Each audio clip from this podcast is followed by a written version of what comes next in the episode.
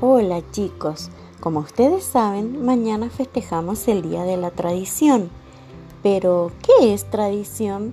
Tradición es transmitir o dejar una costumbre de generación en generación. Por eso, te desafío que escribas una adivinanza dándome pistas de una tradición en tu familia. ¿Adivinas una costumbre de mi familia?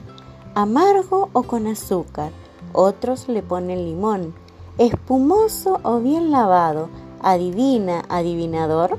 Espero sus adivinanzas, genios.